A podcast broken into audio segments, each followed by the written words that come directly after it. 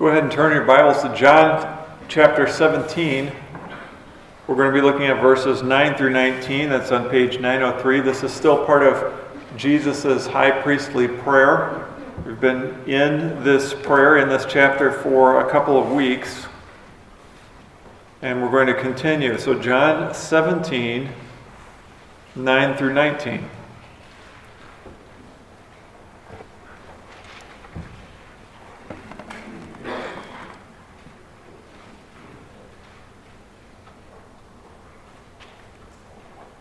starting at verse 9. I am praying for them. I am not praying for the world, but for those whom you have given me, for they are yours. All mine are yours, and yours are mine, and I am glorified in them. And I am no longer in the world, but they are in the world, and I am coming to you. Holy Father, keep them in your name, which you have given me, that they may be one, even as we are one. While I was with them, I kept them in your name, which you have given me. I have guarded them, and not one of them has been lost, except the son of destruction, that the scripture might be fulfilled. But now I am coming to you, and these things I speak in the world, that they may have my joy fulfilled in themselves. I have given them your word, and the world has hated them because they are not of the world, just as I am not of the world. I do not ask that you take them out of the world, but that you keep them from the evil one. They are not of the world, just as I am not of the world. Sanctify them in the truth. Your word is truth. As you sent me into the world, so I have sent them into the world, and for their sake I consecrate myself, that they also may be sanctified in truth. Go to the Lord in prayer together. Heavenly Father, we ask for the illuminating power of your Holy Spirit as we come to your word this morning. Father, give us gracious instruction as we turn to you and are taught by you so that we can know you and know how to walk before you. And we pray these things in Jesus' name. Amen.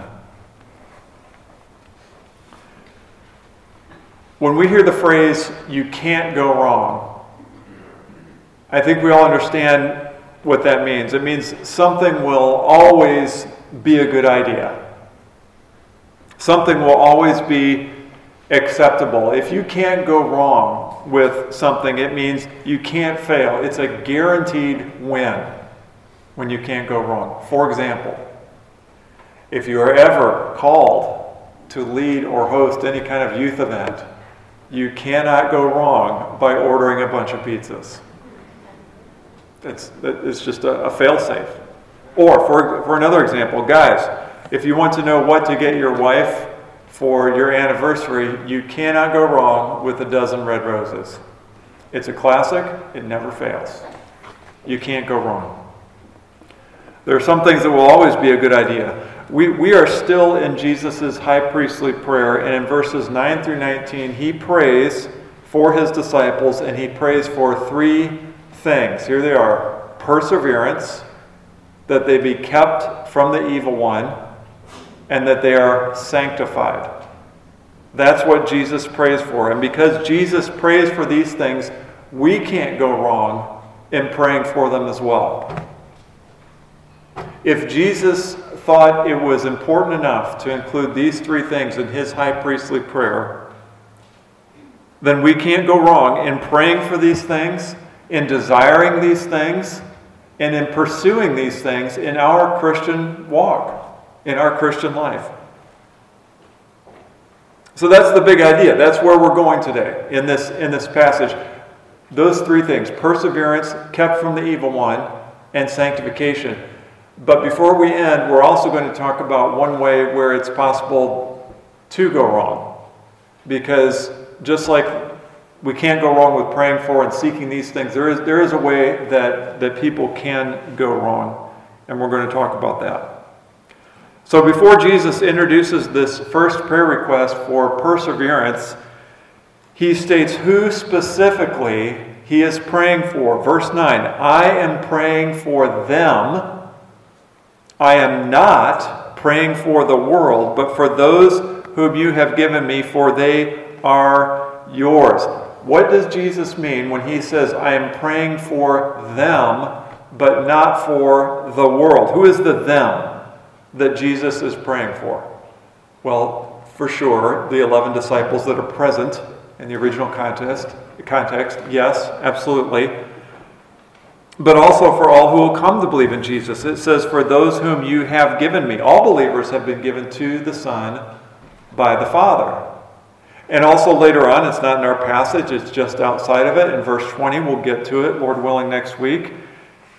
He explicitly states that he's praying for all believers. He says, I do not ask for these only, but also for those who will believe in me through their word. He means their word, the 11 disciples, the apostles' word, which ultimately is written down for us and codified in the New Testament, the, the, the, Bible, those who will believe through the Word of God. So this is talking about all believers. The them is believers, the original disciples as well as believers today.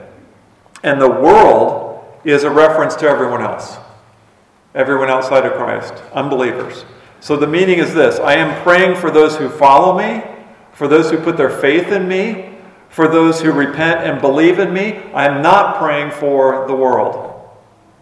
Or to put it even more concisely, I am praying for believers. I am not praying for unbelievers. How does that hit you? How does that strike you on, on your ears? If you understand the Bible, it makes perfect sense. As followers of Christ who are familiar with God's Word, we should be sitting, nodding in agreement, say, Yep, that's, that's exactly uh, how it works. That, that sounds like it's in accordance with the rest of the teaching of Scripture. This is how God deals savingly with, with his, his people. But if you're an unbeliever, this may rub you the wrong way. This may sound wrong. This may sound offensive. This may not be inclusive enough. The world does not want to hear or believe that humanity is divided into two groups based on faith in Jesus Christ. Yet this verse screams that humanity is divided into two groups based on faith in Jesus Christ. This is what the end of verse 9 is teaching for they are yours. They, verse 10 continues, all mine are yours and yours are mine. These, these are the two groups those who are in Christ and those who are in the world, believers, unbelievers. There are only two groups. And Jesus says, I'm praying for them, I'm not praying for the world. Yes, group this group, know that group.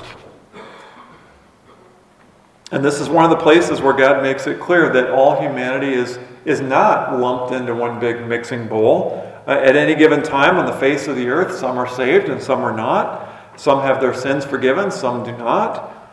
Some are in Christ by faith, some are not. Some are being prayed for by Jesus, others are not being prayed for by Jesus.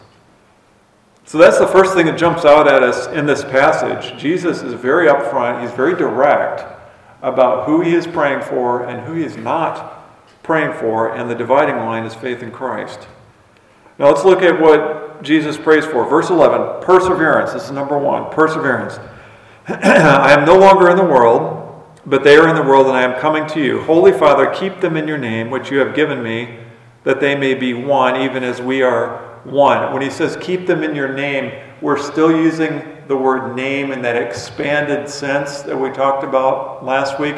He's not just talking about um, the name of God, his personal name, he's talking about all of God. He's talking about everything that, that's been revealed to us about God, everything there is about God. So he's praying for believers to continually remain as God's people. He's praying for them to continue in Christ. Keep them in you and in me, that they may be one, even as we are one, to remain firmly in full fellowship with God. Jesus is praying that they do not fall away. He's praying for their perseverance. Perseverance is one of the great doctrines of, the faith. This is one of those doctrines of grace that we should all be familiar with. Perseverance of the saints, that is the P in the Reformed acronym TULIP that stands for each of those five doctrines of grace total depravity, unconditional election, limited atonement, irresistible grace, and then P, perseverance of the saints. And that this doctrine teaches that once God does a work in your heart, once the Holy Spirit does that regenerating work in your heart, you cannot lose your salvation. It is impossible. The, the, the, possibility of someone losing their salvation that God saves and regenerates does not exist. That's how certain it is. It's been said of, of this doctrine when talking about salvation. Here's an easy, pithy way to remember it. If you have it, then you can't lose it. If you lose it, you never had it to begin with. That's just an easy way to talk about perseverance of the saints. And Jesus prays for his disciples to remain in him and persevere. Have you ever thought that one of the reasons that you cannot lose your salvation is because the Lord Jesus Christ is praying for you to persevere? Do you think it's possible for anyone to stay saved under their own power without Jesus Christ praying for their perseverance? This is what he's praying for. And what better time to tell them that he's praying for them. He's been physically with them for three years, but that is about to change. He is leaving, he is on the way out. He's going to leave the world, and they're going to be without his physical presence. What, what a time for them to, to hear this and know that he's praying for their perseverance. It, it's as if they were been, uh, they've, they've all been on the construction site together for three years and, and, Jesus has been down in the trench with the, with the shovel and his gloves on doing the work. And they've been kind of standing around watching or, or, or just kind of like leaning on their shovels. And then all of a sudden, Jesus says, Hey, uh, he gets out of the pit, takes his gloves off, and says, You're up. I'm leaving. Go ahead and get to work. I, I thought you were going to do this. No, it's your turn. It's your turn. Verse 11 I am no longer in the world, but they are in the world. They're going to remain behind in the world. What kind of world is it? A world that hates them, John 15. A world that persecutes them. That's the world that they're remaining in. So they need Jesus praying for their perseverance. It's one thing to have been in the temple, uh, on the Temple Mount, on in the colonnades, in the in these areas where Jesus was going head to head with the Jewish leaders while they stand a safe distance back around, you know, 10 feet behind, going, oh, yeah, look at him go. Okay, you're going to be now standing toe to toe with the Jewish leaders. You're going to be dealing with the Romans. You're up, and it's going to get hot. So I'm going to pray for your perseverance. They need this prayer so they don't fall away under the kind of persecution and the circumstances that is going to, uh, that they're going to encounter after he's gone. Verse 12, while I was with them, I kept them in your name. Again, expanded sense in, in, every, in God, in Christ, which you have given me. I have guarded them, and not one of them has been lost except the son of destruction, that the scripture might be fulfilled. Jesus kept everyone that belonged to him and they remained in him because it was Jesus doing the keeping and the guarding. Jesus cannot fail at anything except the sign of destruction. So, Judas, Jesus' betrayer, that the scripture might be fulfilled. So, it, it's not as if Jesus failed to keep and guard all his disciples. It, this isn't the case where Jesus says, Well, you know, I, I did my best, but it's always going to be a few bad apples. You know, there's always one rotten egg, and, and you know it happens. No, Judas was never given to the Son by the Father. Judas was not among the elect. And Judas's actions were a fulfillment of Scripture. Psalm 41 9. Even my close friend, in whom I trusted, who ate my bread, literally sat around the table at the Last Supper, has lifted his heel against me. That's a way of talking about betrayal, becoming an enemy. Verse 13, but now I am coming to you, and these things I speak in the world, that they may have my joy fulfilled in themselves. This is a statement about the timing of Jesus' teaching and, and instruction and his prayer for them.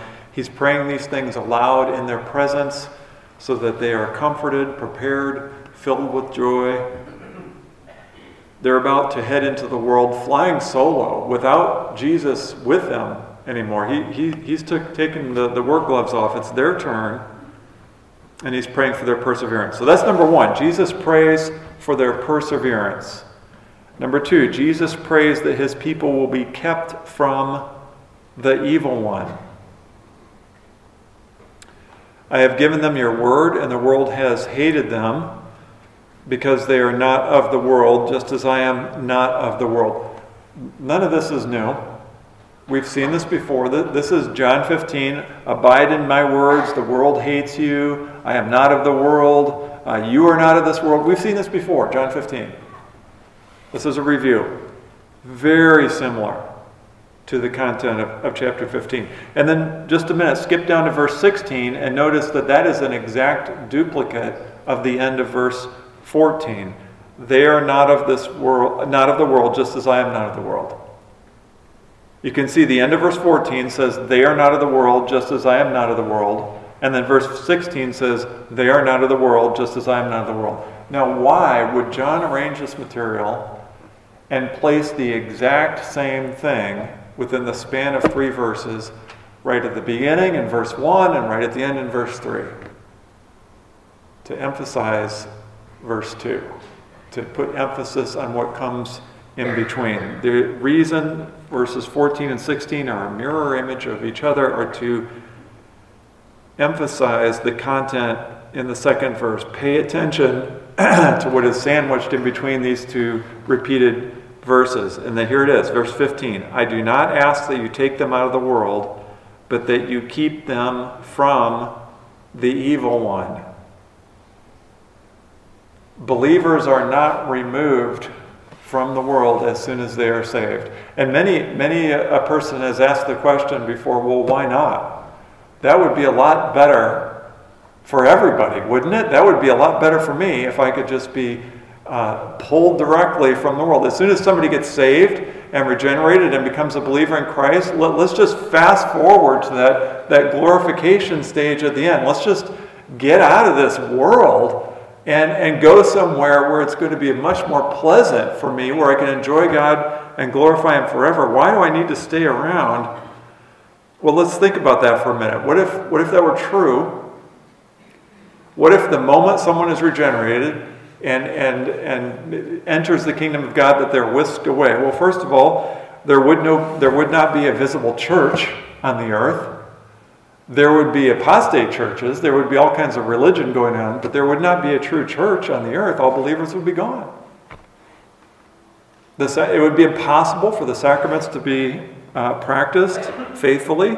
There would be no gathering for true gathering for worship on the Lord's Day. We'd all be gone. People, uh, there would be no preaching. No, no genuine believers, you're not going to have genuine preaching. That, which means the only way someone else could come to faith would be by reading or hearing the Word of God being read. And how long would secular publishers continue to print something that wasn't being sold, that people weren't buying because they're just not interested in it? And who would have written it to begin with? If, if the apostles had been yanked off the earth as soon as, they, or maybe even, let's just say after resurrection, when Jesus ascended, the apostles ascended, who would write the New Testament? An unbeliever? And that's just pushing the idea to its logical conclusions from a spiritual standpoint. We could go on and on. There would be no longing for a heavenly home. There would be no earthly service to our King. We, it just wouldn't work. God knows what He's doing, and He knows what He's doing when He keeps us in the world. And that's why He's praying while you're in this world, while you are in this this hostile, persecuting world that hates you, I am praying that you would be kept from the evil one. So, what does that look like? To be kept from evil means to be kept from false doctrine. It means to be kept from yielding to temptation. It means to be kept from developing habitual sin. It means to be kept from becoming too prideful and thinking highly of ourselves on this earth. It means to be kept from divisions in the church. It means to be kept from sexual immorality. It means to be kept from greed and avarice and coveting. It means to be kept from adopting worldly opinions and, a worldly mindset and, worldly thinking. It means to be kept from marriages that look like worldly marriages and parenting that looks like worldly parenting. For, for students, it means going through middle school and high school in a way that is not the same that the world goes through middle school and high school. It means being kept from doubting Scripture. It means being kept from fearing man more than God. It means being kept from spiritual apathy or, or laziness or, or just kind of the surrendering, ah, I give up attitude. It, it, it means to be kept from anything, any, anywhere where Satan can get a foothold in our life, any form of, of sin or disobedience to God's word. That's what it means. It means to be kept from that. To be kept from, from sin. And at the same time, this, this teaching, it should be obvious, does not mean that we are to become total isolationists. That, that's not what this, this means. Uh, recently, I was doing some research in church history for, for a brother and uh, ran across a, place called St. Catherine's Monastery. This is, this is built in 500s, so, so mid first, uh, that first millennial uh, time and after the time of Christ. And it's still there today. And for the vast majority of its existence, it's over on the Sinai Peninsula. It, it allowed no one in, and no one really got out. It, it was built with an eight foot thick and 36 high, uh, foot high wall completely surrounding the monastery with no doors. You could not just walk in, there, there were no doors. The only way in was to have someone up top lower a net by rope, and then one person at a time could climb in the net, and then they would pull that up and, and let you in. And they wouldn't just let anyone in, they only let in people that had a reason for being there, um, other. Uh, believers, other people that need to use the library. You have to have a legitimate reason. So, for the most part, they were completely cut off from the world. Is that the kind of life Jesus is calling to us, uh, calling us to? I would argue no. I don't think so. It might be helpful to go there for a time if you need to do research or look at some ancient uh, manuscripts of the New Testament or something like that. But for a way of life that's not being in the world. That's being on earth, but it's not being in the world. It's not being in the world system. And that's what God calls us to to be in the world, but not of the world. If you've been in the church for any amount of time, you've probably heard this mantra. It's not scripture, but it is based firmly on scripture. It's based on this passage right here. We are to be in the world, but not of the world. It's been said that we are to put our boat in the water, but we are not to have one drop of water in our boat. He's called us to be in the world, to live amongst the, the world system and believers, and at the same time, persevere, stay faithful, and be kept from evil. That's what he's called us to. And he is aware, Jesus is aware that it's not always going to be pleasant. It's going to be difficult. He states that up front several times. And in fact, he knows there are going to be times where we just have to endure being in this world. But like a good leader, he's not asking us to do anything that he has not done first. Hebrews 12, 2. Jesus, for the joy that was set before him, endured the cross. Jesus knows what it's like to be in the world but not of the world. Jesus knows what it's like to endure the world system because he endured first. Let, us make it a little more personal. He knows what you have to endure as you go through life.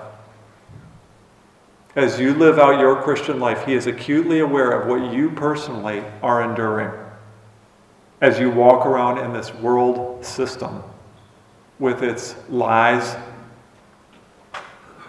with, with continual blasphemy coming on, on, off the lips of unbelievers, with the unjust laws. He knows. He knows the pressure that you face to walk faithfully in the world. He is aware of that. He knows what you have to endure. And He is praying for you. He's not just praying for the 11 disciples, He is praying for you to be kept from evil as you endure and as you live in the world. That's number two. So he prays for perseverance. He prays for you to be kept from the evil one as you endure in this world. And number three, he prays that his people may be sanctified in the truth. 17 through 19. Sanctify them in the truth. This is his prayer. And to make sure that we know exactly what he's talking about, to remove any ambiguity, he adds, Your word is truth. Sanctify them in truth. Your word is truth. Sanctify means to make holy as applied to Christians. Being sanctified, made holy, it means increasingly living a more holy and godly life according to God's Word. Our old friend, the Westminster Shorter Catechism, defines it like this Sanctification is the work of God's free grace by which our whole person is made new in the image of God, and we are made more and more able to become dead to sin and alive to righteousness. Sanctification. Alive to righteousness, as the Bible defines righteousness, not as we define it, not, not as what we think is a good idea, what we think is right, certainly not what the world says is right. If we think we're going to become better people and we look around to the world to find out, well, what, what does it look like to be a better person? Uh, that's not going to work. We're going to end up walking away from Christ. Jesus is praying that his disciples be made holy by the Word of God. He's praying that you be made holy by the Word of God the truth. There was once a high school high school student, let's call him John. His name is not John, but let's just call him John. And John was raised in a Christian home, and he was in a high school Sunday school class one Sunday, and the teacher was teaching on sanctification. And at one point, the teacher looked over at John and he said, John, what kinds of things are you doing to, to actively pursue holiness in your life? John said, What? I, I don't know. What do you mean? And the teacher went on to explain what, what sanctification is and growing in holiness. And, and John said, Oh, uh, nobody told me we, we had to do that. I, I, I, thought we were supposed to believe in Jesus, and then He forgives our sins, and we, we get to go to heaven with our die uh, when we die. And so the teacher went on to explain, yes, that's true, but Sanctification is a part of our salvation. We're all to be pursuing it. And he concluded by saying, Yeah, I, I hear you, but um, nobody ever told me that I had to do that. See, this Christian high schooler had heard the gospel several times. They, they had heard teaching on justification over and over again. They, they had been hearing the message, believe in Jesus and he will forgive your sins, since they were five years old in vacation Bible school.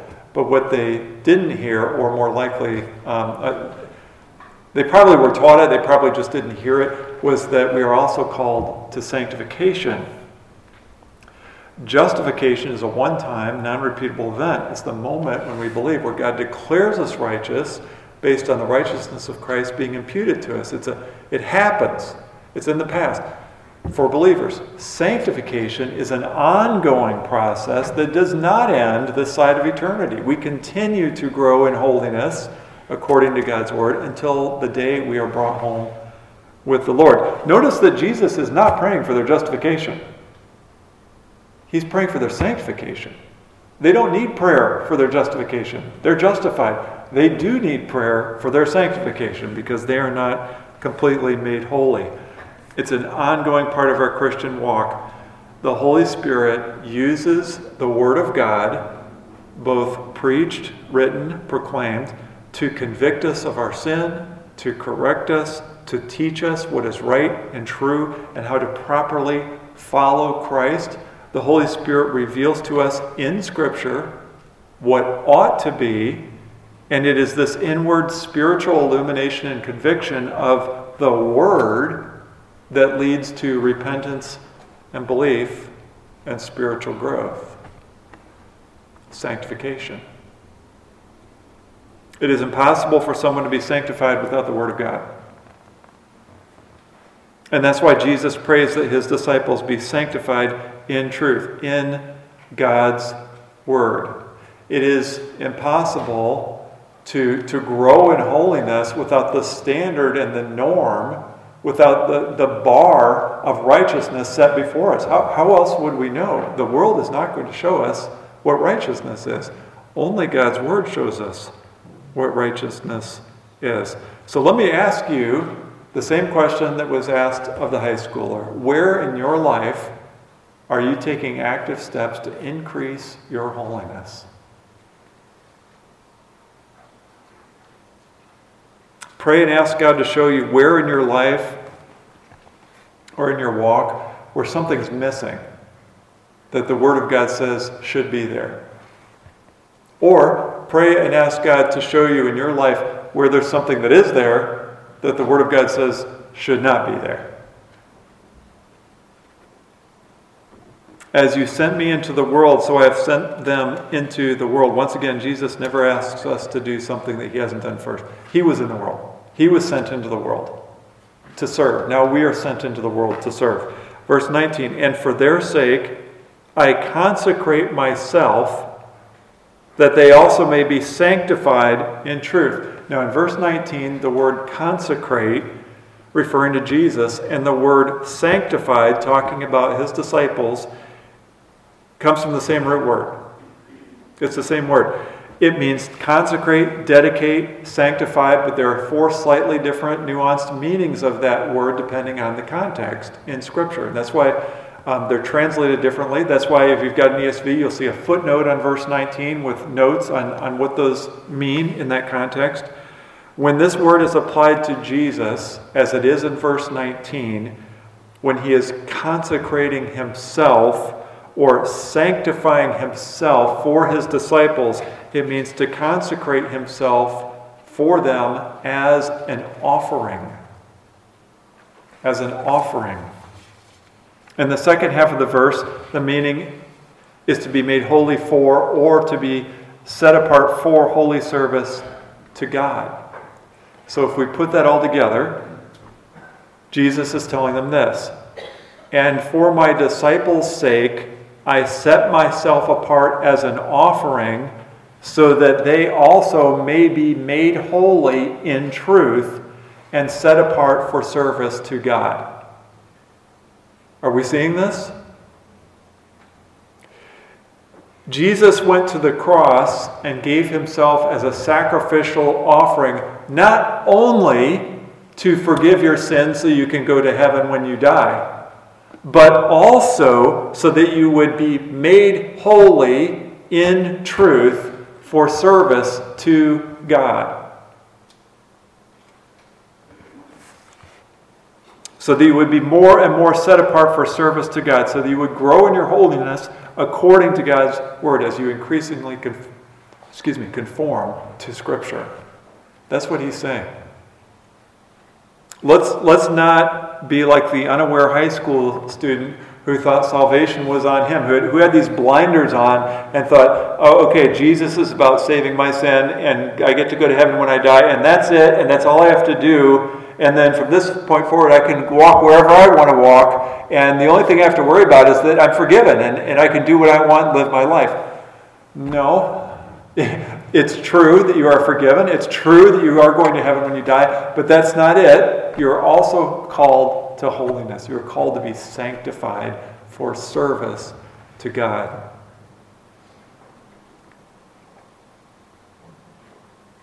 Once we are saved, we are no longer our own. We no longer get to define ourselves. We no longer get to live our life. We no longer choose our own path. We no longer decide what we want to think about God. God tells us what we are to think about God. God tells us how we are to live.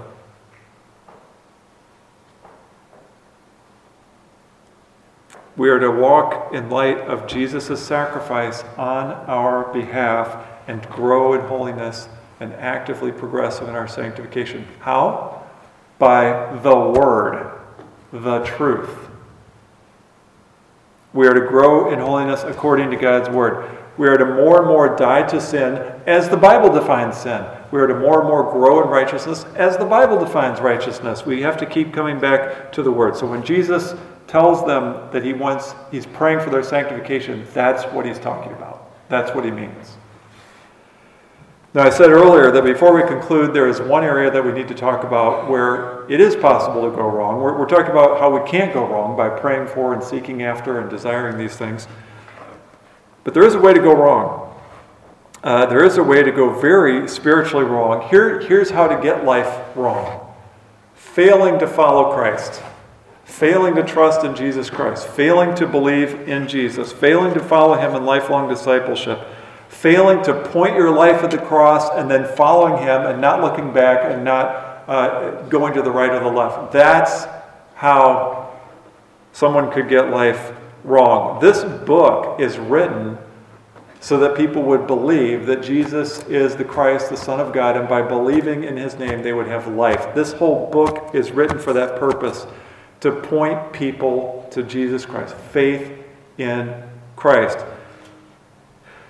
If you have not repented and believed in Jesus Christ, you cannot go wrong in doing it. And you can't go wrong in doing it today. This may be, if you put your faith in Christ today, this could be very well be the very first Christmas where you're following the Christ of Christmas. And God promises that all who repent of their sin and trust in Jesus Christ alone for their salvation will be forgiven. This is possible because on the cross, as, that, as a sacrificial offering, he made atonement for sin or covering for sin. He covered sin for all who would believe in him. He took the wrath of God for sin that we deserve, he took it upon himself, paid the penalty, and remember, Jesus fulfilled the law with this perfect life of righteousness that the first Adam and no one else after Adam, including you and me, could ever do. He, he achieved perfect moral righteousness and he paid the penalty. God says when you trust in Jesus, both of those become yours.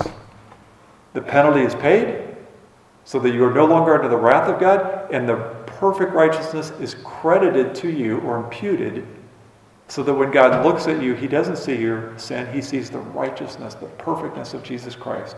And on that basis alone, he declares you righteous, right with God. But it's a faith in Christ alone. It's not trusting in your own works. It's, it's not trusting in the fact that I've been a pretty good person and now I'm just going to add Jesus and then I'm going to be a Christian who's also good. No. Mm-mm. No, we're sinners. We deserve hell. All of us do. It's Christ's righteousness alone that allows us to gain entrance into the kingdom of God. You cannot go wrong by placing your faith in Jesus Christ, ever. Jesus prays for his disciples. Jesus does not pray for the world. If you're in Christ by faith, then He is praying for you. He is praying for your perseverance. He is praying for you to be kept from the evil one. And He is praying for your sanctification in truth, in God's Word. So the final application this morning is asking the question Are we? Are we praying with these things? Are we desiring these things? Are we pursuing these things in our life as we follow Christ? Perseverance, keeping far from evil, sanctification and truth by the Word of God. You can't go wrong if you believe in Jesus Christ, and you cannot go wrong if you are desiring and praying and pursuing these things. Amen. Heavenly Father, we thank you that our Lord and Savior is praying for us, that, that He has graciously called us and saved us. Father, we praise you that our sin has been forgiven, all of it, past, present, and future. There is nothing that can separate us from you. We praise you because we can never lose our salvation. Father, would you implant in us this desire? Would you give us a full measure of the Holy Spirit that, to, to propel us into further pursuit of holiness according to your word? And may we do this for your glory and for your honor alone. In Jesus' name, amen.